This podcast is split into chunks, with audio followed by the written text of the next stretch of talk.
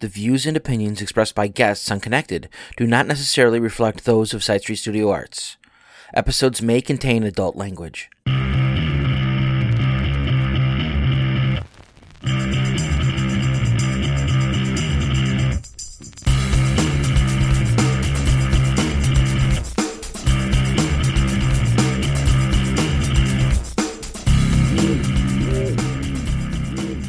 Hello, everyone, and welcome to Connected. This is the podcast from Side Street Studio Arts, where we talk to the community about the arts. I am Erin Rayberg, founder and executive director of Side Street, and I'm back with our Vote Local series about the arts in politics in anticipation of our 2023 local elections for city council and mayor. I'll be speaking to as many candidates as possible about their participation in and views on the arts and culture in Elgin. And today I'm joined by City Council candidate Ishmael Cordova. Hi, Ishmael. Welcome. Hi, Erin. Thank you so much for having me. It's nice to see you today. We're going to dive right in. Um, Ishmael, tell me your Elgin story. What does Elgin have to do with you, and what do you have to do with Elgin? Yeah, that's always a fantastic story to tell. So I moved to Elgin when I was eight years old. Um, prior to eight years old, my family moved around a lot, and unfortunately, that didn't stop when I lived in Elgin either. Um, my parents, unfortunately, were undocumented immigrants with suffering with really strong substance use disorders, and housing was always an issue. However, at the time, Elgin was really booming with jobs, and my family, who was already located here, recruited my family to come back here and kind of settle in at the moment. So I moved here when I was eight, and ever since then, I've never really left besides college for a couple years. When I was here in Elgin, um, similar to what I referred to before, my parents impacted my life drastically. So I found myself moving two to three times a year to kind of finish school and and make sure that I have a place to live. Um, it was through that experience of moving around that I think I became so social. And that's why I think a lot of people in Elgin know me, is because I was somewhere in their life for three, four, six month period. Um, and I was always really an outspoken and, and a loudmouth, as I would like to call myself. Um, through my educational journey, I really blossomed as a leader. And I think that I found I fell in love with Elgin. I consider Elgin my hometown. And I've been able to entrench myself in the community as much as possible. Um, I've always been a community like leader, a community volunteer. I really find my I always tell people my favorite activity or my favorite um, hobby is to volunteer and give back to my community. I know that's a, very cheesy answer, but it is what I like to do in my free time. Um, so I uh, went to a lot of schools in elementary school and a lot of schools in middle school. But in high school, thankfully, I was able to have a little bit more stability. Um, I was at Elgin High School for my last two years of, of high school and Larkin High School my first two years um, due to severe bullying um, for being one of the op- only openly queer um, people in school. Um, I had to transition to Elgin High School, which truly was a blessing, where I got involved in theater. I got involved with the speech team, ended up becoming a speech champion, um, very things that I enjoyed tremendously. Um, and after that, I went to Elgin Community College. At Elgin Community College, I also blossomed as a leader, becoming the president of our student Students Who Are Not Silent, an LGBTQ advocacy group. I was a student body president up until graduation. And through my educational journey at ECC, I transferred over to a full ride scholarship to a private Christian college called Eureka College. I know when people see me or hear me or hear about my life experience, they don't ex- imagine me going to a small private Christian college, but it was really to challenge myself to be sure that I can succeed in any environment that I'm in. So I actually graduated during the pandemic, very exciting. I finished finished school the same way I'm looking at you right now Zoom. Um, but after I finished college and you know all the money that I saved up, I actually purchased the home here in downtown Elgin. I own one of the townhouses across the street from the casino. Um, I got a job actually the day before I graduated here in Elgin, so I'm headquartered in the Elgin area, and I cover over 55 municipalities, helping people get access to medical, dental, and behavioral health services. And, and I really have, uh, like I said, I've entrenched myself in the community. So I've volunteered on a lot of boards and commissions, community leadership groups, and I try to get involved as much as I possibly can while still balancing, you know, that work-life balance and, you know, getting myself prepared for marriage and starting my family as well. So I really love married soon, aren't you? Yeah, I'm getting I'm getting married in July, so a couple months. Congratulations. so thank you. So yeah, I've uh I had a lot of opportunities to go somewhere else after college, and somewhere my higher being told me that there's something left unsaid here in Elgin. I think that there's a lot of people that I can advocate for and really help them find their own voice as well. And that's why I came back, and I'm super happy that I did. Well, it it seems like a silly question now, but why are you running for city council? I mean, it seems like a natural progression, but but why now? Why you? You see, that's always a really good question because you have to ask yourself that as a candidate, right? Why me? Why now? Why why not support someone else that can advocate for the same ways that I would, right? And I think that because I've been so involved in our community, I've always been a background character and I didn't mind it up to this moment, right? I was okay like, you know, supporting other candidates, working on other candidates' campaigns, just helping in any way that I possibly can. You know, a lot of people don't even realize that sharing on Facebook is a good way to support someone and expose them to an audience that they probably wouldn't have been exposed to. But as I got more involved in our community, I, to be honest, I was kind of getting tired of being pushed aside outside of election cycles. During election cycles, I was utilized oftentimes to get like the youthful um, perspective, to get really dynamic social media, to get people involved. And after that, once people got elected or people were reelected, I felt like I wasn't taken seriously as a community member and as a community leader. And so my whole campaign is about embracing our future. As the youngest candidate on the ballot, I am the future just mathematically. so I am going to see what policy changes are impacting our our, our uh, families and my children and my grandchildren to come. And so, as a young person, I think that I create a really dynamic voice. I am a very dynamic individual. I'm really well rounded in policy making and policy decision making. And I think that I want to bring my strong attributes as a candidate as really as a, a method to start this movement, right? Young people all over our country are taking in leadership, are taking responsibility for our futures. And I always refer back to that Martin Luther King quote, which I may unquote incorrectly, but um, it's never a wrong time to do right. I think that's what's similar to that, you know. So I told myself, like, you know, at the end of the day, I'm going to step into leadership in some way. I always say that when leadership calls, I'm always willing to answer. And I found myself really looking at this uh, this slate of candidates and thinking, I can I can be up there with them. You know, I'm easily as qualified, I'm easily as talented, I'm well spoken. I know what I can bring to the table, but I also know what I can improve on and, and work on. The great part of being about being a young candidate is that I'm not stuck in my ways. I'm willing to learn from our community members. I'm willing to learn from the more seasoned leaders in our community and kind of pave our way um, moving forward my whole concept is about creating a coalition of leadership and really working alongside people that I may not always agree with, but we need to really advocate for our residents. And so I ran for city council because I really thought that I would be a really great candidate and a great council member if elected. If the voter voter decides otherwise, um, you know, I'm still going to stick around. I don't necessarily think I need a title or a name, you know, something a little name badge to walk around in, in public with. I think that this was just a really good option for me to do at the moment, and I was like, why not? I've been talking with every candidate I'm talking to that I think most agree with me. Not enough people are voting local in Elgin in recent years for for the amount of people that are eligible eligible to vote. Those actual those who actually turn out, those numbers are pretty low, and so it sounds mm. like some of what you're trying to bring to the table is getting even more areas of our community paying attention and and coming out to vote. Yeah, absolutely. And that I'm so glad you brought that up because the big thing about when I talk to people is about revitalizing our voter turnout and revitalizing our residents. I think people have lost a lot, uh, trust in a lot of elected officials, even at the local level, with the political politicalization that happened over the past couple of years, especially after the Trump administration. And I know because I grew up in the low income neighborhoods when these local elections were happening. I remember referring, asking a council candidate and I won't say names. um, I asked the council candidate, I'm like, hey, like we knocked on all these doors, but no one ever knocked on my neighborhood. And they responded saying, those people don't even vote. So why would I waste my time?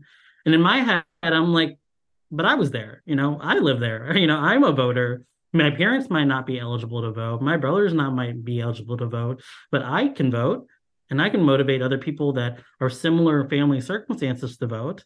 So why didn't we talk to them? And it's because people think that their vote doesn't matter, that they don't come out and vote in such local elections where a handful of votes really determine who sit on that dais. And so that's one of the big things for me. It's I, it's been really energizing to see so many other kids or young people. I mean, mind you, they're they're my age, so to me, like they're still kids. Um, other young people that grew up with me, that grew up in the same circumstances as me, that are so energized and excited, and they're keeping track of a local election that they probably wouldn't have because I do think that people can't become things that they can't see.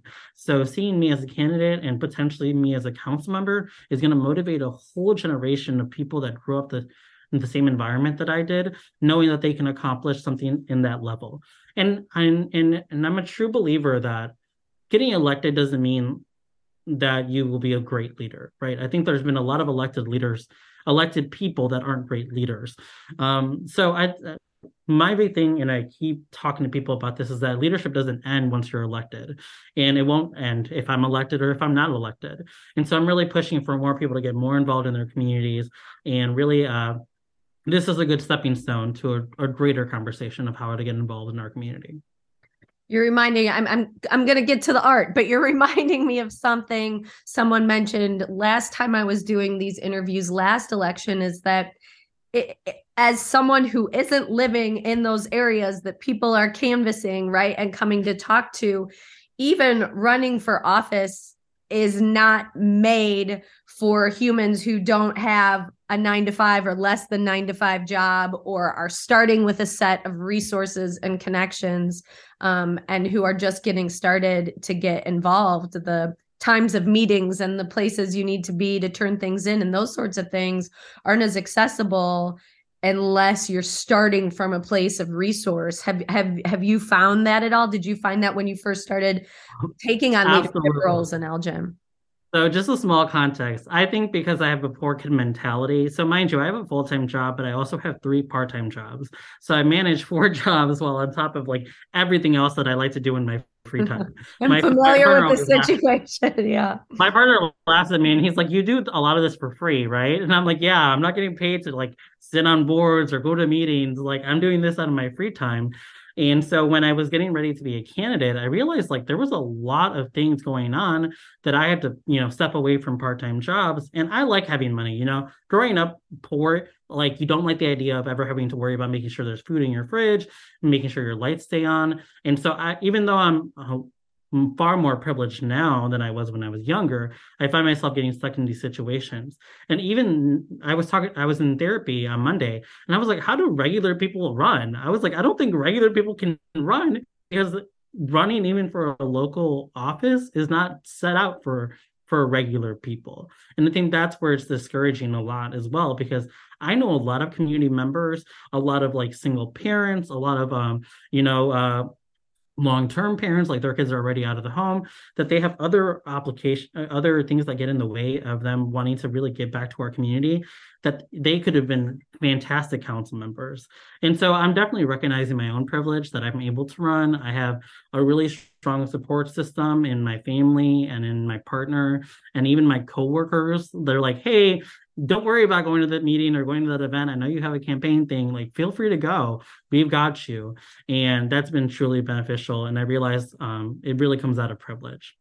I think that's important for people to know. It was just, uh, you know, a place that voting and going into the booth and trying to figure out an educated vote is not something that you think about in, unless you're having these conversations. Yeah. Yeah. Um, absolutely what has been your past involvement in supporting the arts and culture activities in Elgin? So I I will tell you, which I always tell people, a lot of candidates you'll hear these encyclopedia lists of like nonprofit boards that they served on, which is great. I'll give them props. Like that's a lot of work, a lot of time, very volunteerism, love it my entire life up until this past year after college, I was on the other end of the nonprofits, right? I was the kid that relied on the food pantry to make sure there was food in my, you know, in my in my own pantry and in my refrigerator. I was the kid that had to call for my Spanish speaking parents to the city whenever we had issues with our piping or whenever we needed an extension for our lights not to be turned off, things like that. Um, I was always on the other end of that. Um, so same with art and the and theater. So I was always in programs when it, like for the low income and at risk youth, and I really divulged in that. But art has been so important to me since I was really young. When I was in sixth grade, I was actually the president of our art club. And if you refer back to our archives, you will prove it. I remember creating little styrofoam cakes. We we all got to create ones, and it was like a it was like a nice little club for like the kids that didn't weren't comfortable going back home right away. And you know we all got to hang out and talk and and do artistic stuff and display it across our school. And that was something that i really enjoyed and my art teacher which i wish i could remember the name of but she really enjoyed having me there because i was like very exuberant very social and i was able to captivate people to get involved in that manner and then um, middle school and high school, theater was my my game. I started in probably like 36 different shows. I loved it. Wasn't a singer, so musicals were not my thing, but I can act. I can definitely act the house down. So that was really good. and then um, speech for me in high school was like the big thing for me. Actually, this past Saturday, I just judged um, the Upstate 8 speech conference for the state of Illinois. And um, so I actually did uh, a wide variety of speech categories. And um, for me in Elgin High School, it was the first team that was actually created since 1972. So it was a giant hiatus from when they had speech team. And I did, uh, you know, oratory declamation. I did dramatic interpretation. I did spoken word poetry. I did uh, original prose and poetry. I did a lot of different categories. So I was running around uh, every conference, making sure that our team got some awards, um, and which ultimately did uh, work out. In high school, I, I placed top three um, actually, yeah, top three of overall speakers for the state. And that was a pretty big accomplishment for someone from a team that barely started, you know? yeah. And my my coach was bragging about it this past Saturday. I was like, calm down, calm down. It's not even that. and um, so that continued into college. You know, I did a lot of plays at ECC and was really involved with theater. Um, would go to open mics at um, with the uh, with the ECC Theater Club and you know all that. I actually did a performance for Side Street Studios Fringe Festival not that long ago when I was in college too. Um, I did spoken word poetry alongside my friend Luisa Ravallo and our other friend Alexis. I think it was like the top of Side Street Studios. I don't know what's called. What's the yeah, in the, the theater. That that might have been yeah. like ten years ago now. That was early on. That was that was in 2019. That was in 2019. so. Uh, so that was like my extent to the arts. It was really edu- educational based because really at my age, that's all I really have going on, right? Um, I had it. Uh, I was in college up until this past year, right? Um, so and then at Eureka College, I got very involved in theater there too, was really involved in theater and I loved it. It was a way for find the com- commonalities amongst people I really didn't have many commonalities with. I think theater and art really brings people together, and that's what I've really enjoyed about it because it was kind of always the place for like the weirdos to go. You know, the, I was definitely not the popular kid, but I definitely got along really well with kids that were you know outside of that circle. So theater really got me into that. And now, as an adult, as much as I try to, I really want to go to shows. I went to the art show that uh, I don't think Side Street Studios did it. It was at the apartment At Art Space. Art Space, yeah. So I try to go out there as much as I possibly can, and I've done been doing that before I was a candidate too. That's always the hardest part because I don't want to show up and just people think that I'm there because I'm the candidate. I'm there because I like my community and I like to give, you know, I like to just be part of it. I don't have to be the center of it. I just really want to be a part of it. And so even with uh, the Gin City, um, she does a lot of digital art.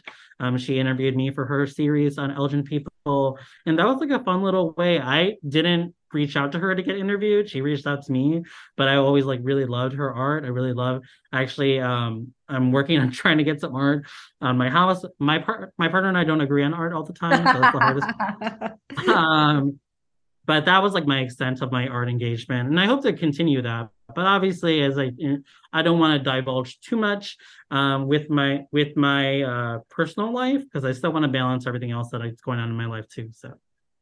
With um you know you're bringing that perspective of what it's like to grow up with different variations of art and how that can be an outlet and a communication and and help you find your fellow weirdos right? Um we all need we all need that so what do you think that as a city council person that the city's role should be in those in those programs or bringing arts and cultural events to our community? What what should the city's role be in that? So i think the city is meant to be overall a supportive measure in, in in all of our arts and you know theater and everything in our community. We have some portions of art and theater that are already supported by the city but i truly don't believe that that's enough I think statistically, art and theater has proven to benefit the lives of most people, especially those in the vulnerable populations that the city of Elgin does cover. And I think there's ways for us to market ourselves outside of the certain, you know, groups that are already participating in these art methods. I think that we can get very close with our low income communities. We can collaborate with both the private and, and public school school systems in our in our district. And um, I think that we really, I think that we should really prioritize art and theater in our community because I think it's a form of community bonding, as I stated, right? It's a form of expression. I think that we're in a we're in an ever growing progressive community.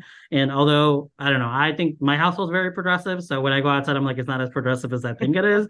But we can continue to evolve to be more progressive. And progressive is accepting all forms of art and, ex- and expression. And so that's something that I would want to push for. And, you know, as a policymaker, as a council member, I would want to look into our spending and make sure that we're alloc- allocating a good amount to art and theater and really more, more focused on what I would be more value driven is like our low income communities, making sure our communities of color have their own specific, because art is also very, very specific to our racial background, to our cultural background. You know, I know there's a lot of like Mexican traditions that I incorporate into my everyday life that is an art form, that is a form of expression, that is rooted into my community and rooted into my culture. And exposing that to other people that might not be familiar with it has tr- proven beneficial in their lives as well. And so I really want to get rooted in those. And I'm a huge thing of like just because it's worked in the past doesn't mean we should continue it. I think that we need to be innovative. We need to be outside of the box. If we really want to be the next dynamic powerhouse in our community and in throughout the state, right? People are talking about, oh, we need to make Elgin a visitors bureau. We need to make Elgin a palatable for families theater, art, ways to get the community involved, the family involved, the non-traditional families involved.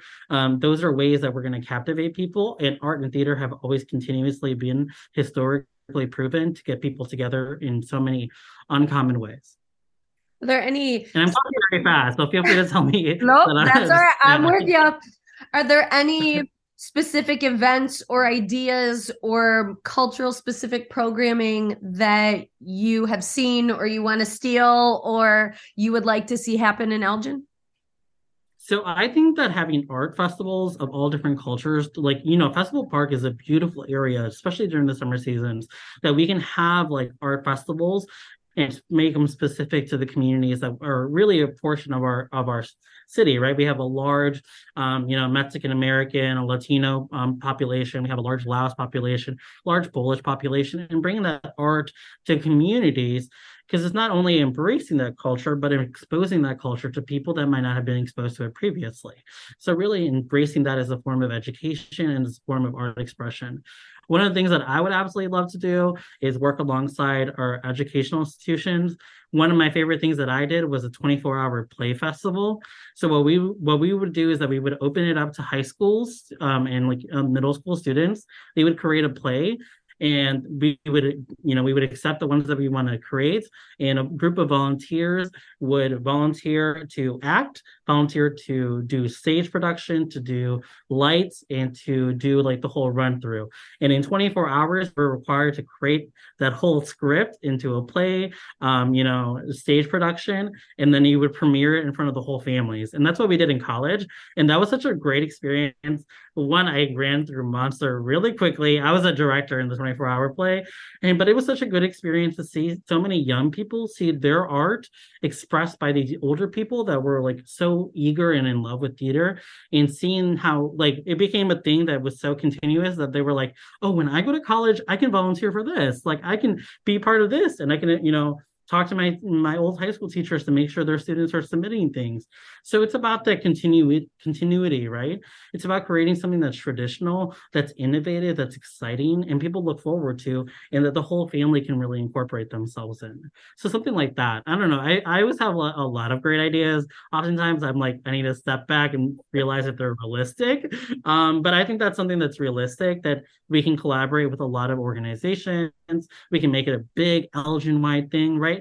Nightmare on Chicago Street in itself is art, right? That's a that's a form of art. It's a part of art of artistic expression. People love the visuals, people love the music, people love the the community bonding.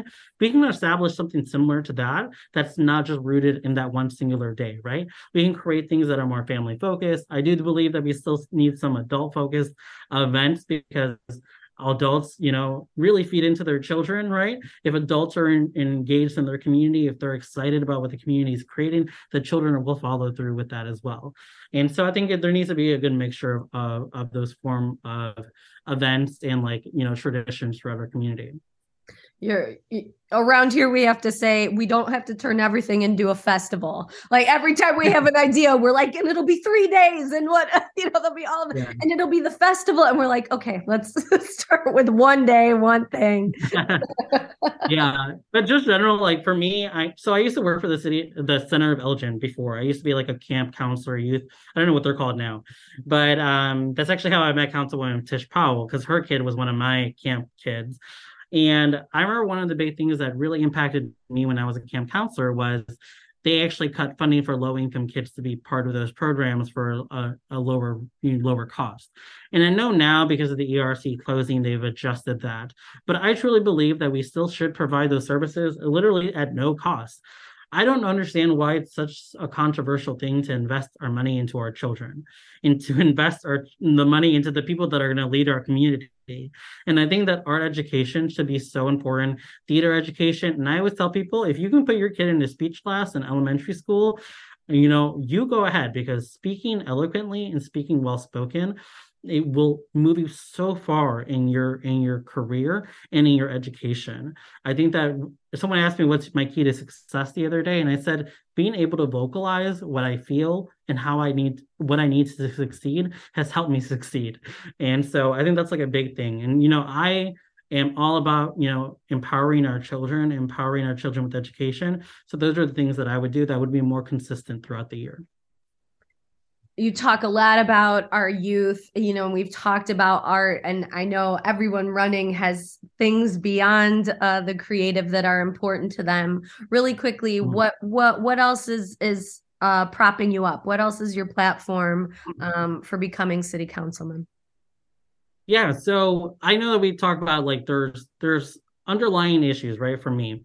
And for me it's about ensuring that our residents have a high quality of life and that's really important to me because we talk about homelessness and housing insecurity.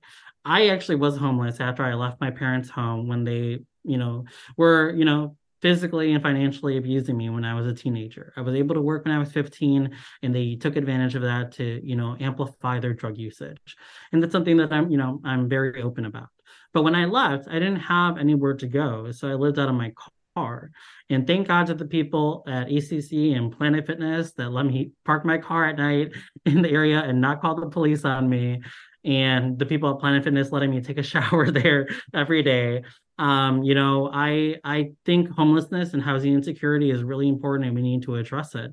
Homelessness, um, you know, as we continue to evolve in a metropolitan format and becoming a bigger city, that's not going to be eradicated. I do not truly believe that it will be eradicated, but we need to meet people where they are and we need to provide them resources at a, you know, I believe that we need to provide free housing and in-house support services. I think that relying on them to go to different buildings, different parts of the city to get the resources that they need is going to hinder them. And working in healthcare for the past, you know, 11 years, I know that the continuity of care is so important to the quality of life.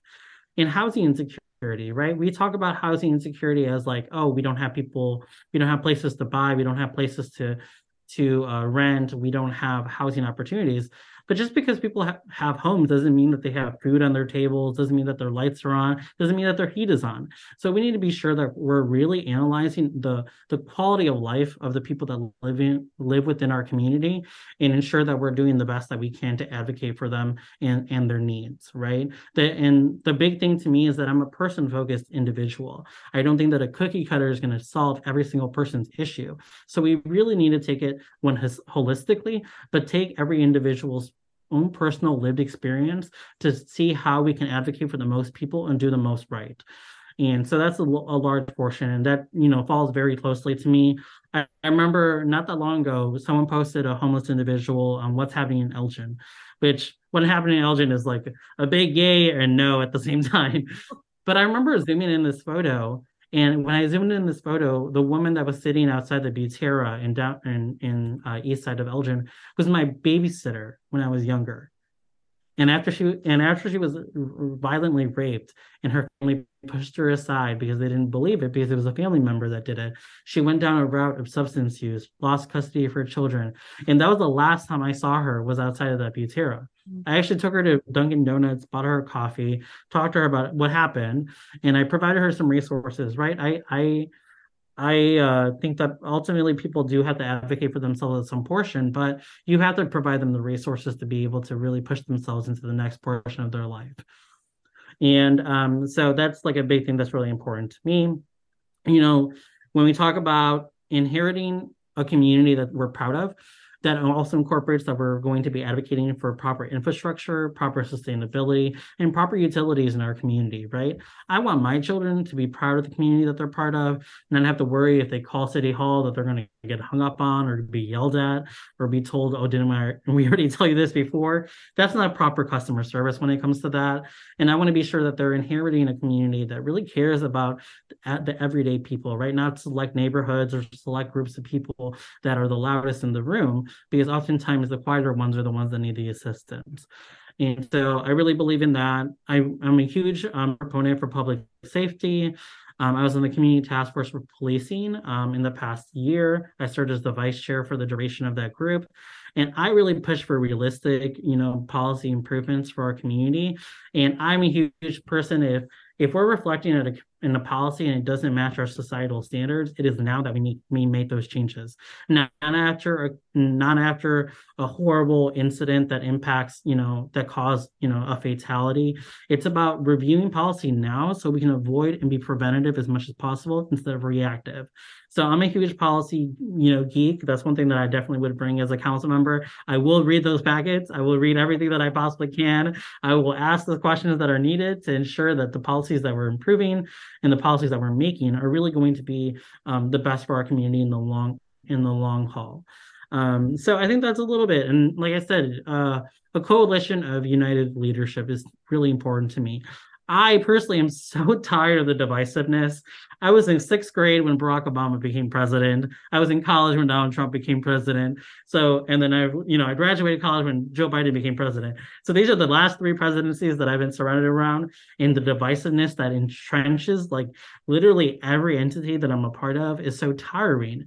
I really want to be a person that's going to be here for our community, right? I'm. It's not a me thing. It's not about my ideas. It's about how what we as a collective can gather together and advocate for the community members that need it most and really push us to the next step in our in our lives right? I don't want to just help people get by but i want them to thrive in all aspects of their lives. And so that's one thing that i'm really pushing for is that i i'm you know i'm a loudmouth so i'm going to voice my opinion and i'm going to i'm going to debate as much as i possibly can. But the end goal is not to have it my way but to come to a common ground where we're really advocating for all of our community members the best that we possibly can. And I'm great. I'm grateful to always be willing to get feedback. And my big my life goal is to always improve, and that's what I anticipate to do. Ismael, if people want to know more about you or your campaign, where can they find that information? So the best way to find information about my campaign is on my website, which is ismaelcordova.com. So that's I-S-M-A-E-L-C-O-R-D-O-V as in Victor A.com. And from there, you can click the Stay Connected on the right-hand corner, and it'll actually connect you to all of my social media platforms that you can stay in contact with me. Thank you so much for sharing and joining me today. It was a pleasure talking with you. Thank you so much. You take care, and I I look forward to hearing all your other interviews too. Thank you.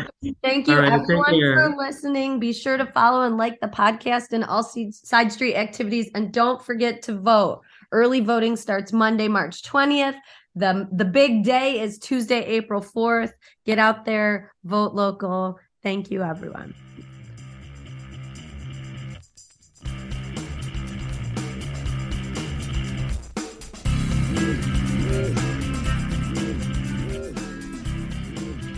Connected is a Side Street Studio Arts production. Music by Tanner Melvin. Produced by Nick Mataragas. To find out more about Connected and all the great things Side Street Studio Arts offers, please visit sidestreetstudioarts.org.